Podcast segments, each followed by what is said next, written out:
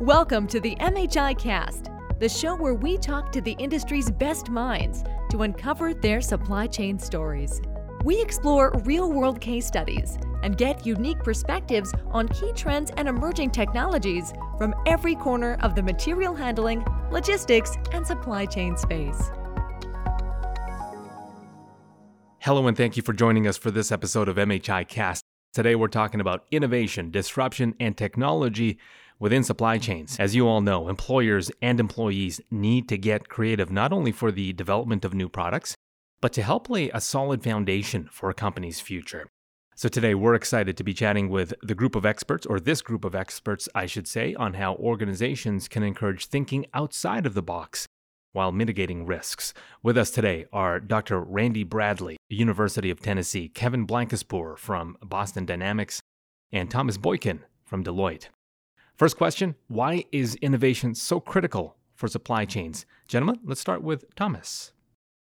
We're at a point where the need for innovation has never been higher, and the culture for encouraging innovation is an important part of us meeting the challenge. And the culture begins with the license to fail, you know, people being given the freedom, first of all, to be creative, and the license to fail, and to know that their annual performance uh, will not be based on you know lack of failure. In fact, some creative performance measures encourage folks to fail and to try and to be creative. So the culture begins with giving people the freedom to create, and part of that is allowing them to fail. And failure is not is not bad. We learn from every failure we have if we're smart about it. And that just brings us closer to solution that will win in the end.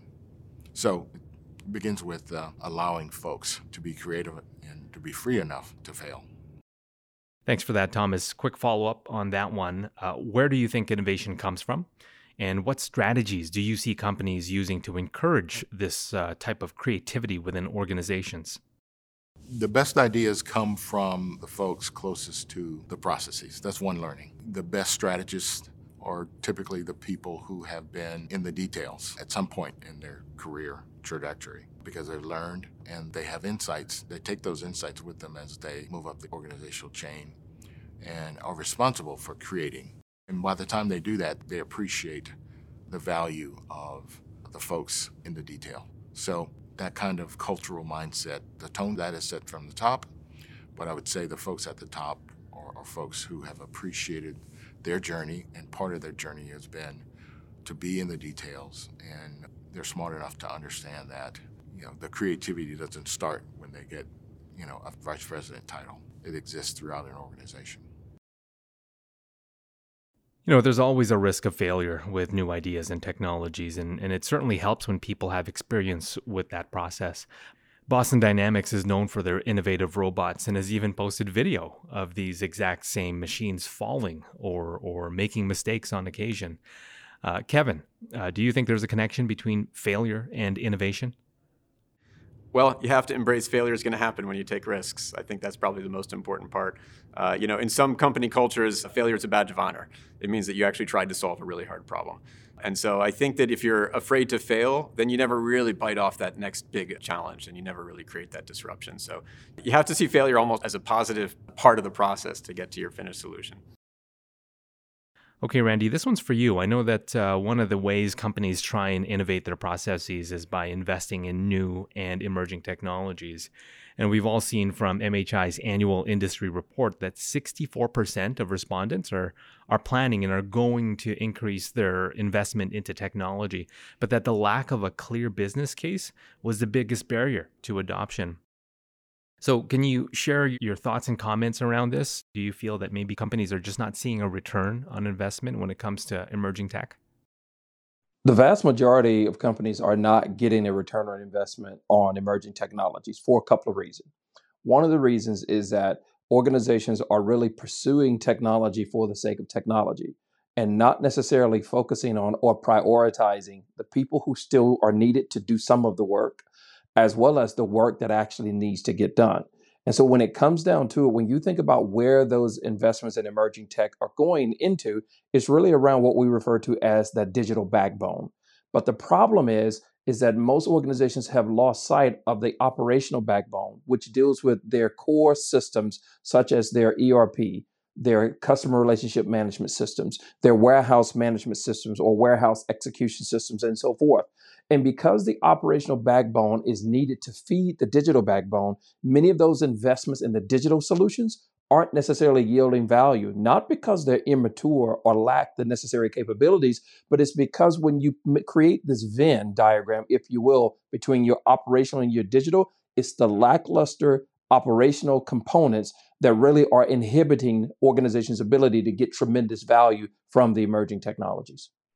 So, what can companies do to turn that around and invest in technology and innovations that'll provide measurable ROI? In my experience, I find that companies will tend to start their journey with a shopping list of the technologies they want without giving really any thought to what's the process that we're trying to enable, whether or not that process needs to be modified or adjusted. Because when you go to market looking for a series of technologies, you will find them. And I think it really comes down to this notion of understanding transformation is not inevitable just because you invest in solutions. So we have to really separate digital and transformation. You can digitize data, you can digitize process, but then when you really think about the transformational piece, it comes down to the question of are we really interested in changing our business and or operating models or do we really just want the new shiny toy? And so when you start with the solutions that are there versus the needs and the capability gaps that you have within your organization, all you're you're more likely to end up with a series of solutions with no true problem or little opportunity to get the value from those solutions. That makes a lot of sense. Look at what you want to accomplish, then find a solution for it instead of uh, the other way around. Uh, thanks for that, Kevin. Next question's for you. Where do you think innovation comes from? Innovation, you know, and disruption in particular, is when you're willing to take a step back and not just iterate something that already exists, but take you know a clean slate approach to solving a problem. And that's that can be scary, right? There's technical risk. It takes longer to get there. Uh, not everyone has that luxury, but that's really where you see the big steps forward in technology when you're willing to take a fresh look and uh, you know a clean solution. And actually, going back to you, Randy, how do you think innovation and emerging technologies fit in with today's supply chains? Emerging technologies creates a tremendous opportunities for organizations to really reimagine who they are and to re-envision who they could be and where they can actually go. Because when you think about it, if your primary purpose of investing in an emerging technology is for operational benefits or even to some degree tactical benefits, then we're thinking about this all wrong. These solutions are designed to be transformational. And so one should really be considering are we really ready to change who we are in terms of how the market perceives us, what we bring to market, and how we go to market? And it's not to say that you haven't had success all along with what you've been doing, but the reality is yesterday's success will not fuel competitive advantage in the future. And so the, the emerging technologies of the day are to position you and to allow you to have the infrastructure that you need to capitalize on opportunities and needs that have yet to manifest or that your potential consumers and clients have not been able to articulate. Certainly, if a culture is built around being allowed to fail, that would make innovation much, much easier. Uh, this question is for you, Kevin. How can a company evaluate whether they're making progress in cultivating that, you know, that innovation mindset? One measure is is if you can continue to innovate even as you know some of your efforts mature. You know as, as, one of your products might get further along and you have to kind of stabilize it sometimes people have the innovation part of their company atrophy. It happens actually pretty often.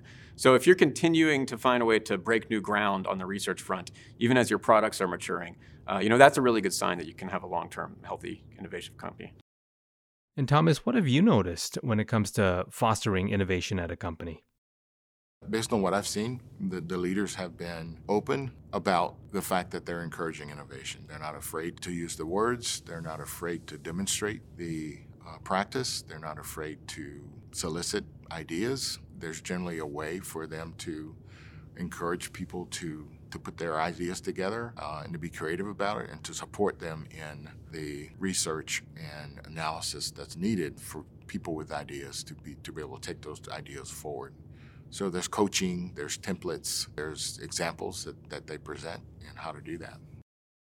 And when it comes to piloting projects in particular, you, is there a, uh, a method that you think works best? I think the answer is to start with a vision toward the end first, and then to work backwards and to design pilots that almost are designed to, to fail. It's like a, a fail early or fail first strategy works so that the extreme lanes of the idea can be evaluated and probed early. So, to give an example, you know, some vision might have elements that, you know, could go one way or the other, and they're pretty extreme. You know, some pilot designed to test the viability of the most extreme bookends first to see which makes better sense has been an effective strategy. So, you know, I've tested the bookends. This one failed. This one had a little bit more success. The next pilot might be a little bit bigger scope and might be more toward the center, but it would be more toward the, the pilot that worked as opposed to the one that was purposely designed to test the boundaries of the vision. As we draw to a close, gentlemen, I want to thank you so much for your contribution. Randy, Thomas, Kevin, we appreciate it. And thank you for listening to this installment of MHI Cast. If you want to find out more or learn more about the innovations we discussed today, just download the MHI Annual Industry Report. Just go to mhi.org and download your copy. Or if you want to see the innovations in person, make plans to attend ProMat 2023. It happens March 20th to the 23rd at Chicago's McCormick Place. You can learn more at promatshow.com. Here at MHI, we never stop exploring new opportunities to help you take your manufacturing and supply chain operations to that next level of success. Thank you for making us a part of your professional development journey.